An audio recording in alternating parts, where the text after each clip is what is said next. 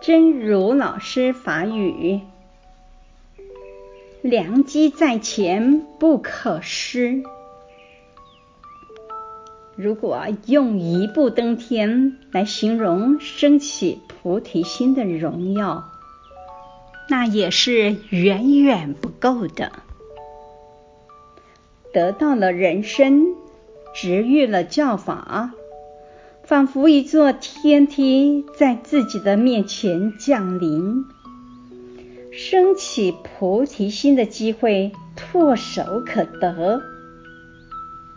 如果将握在手中的机会白白丢掉，还有什么比这个失去更令我们痛心的？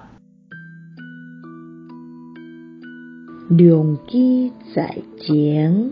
不可失。如果用一步登天来形容升起菩提心的功能，安尼嘛犹阁犹阁真无够。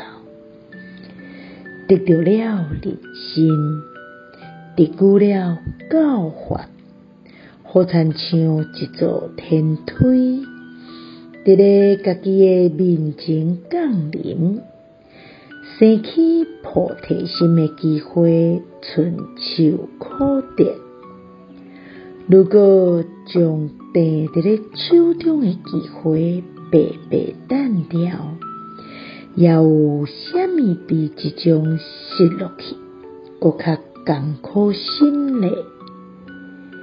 希望星星心之勇士第两百六十六集。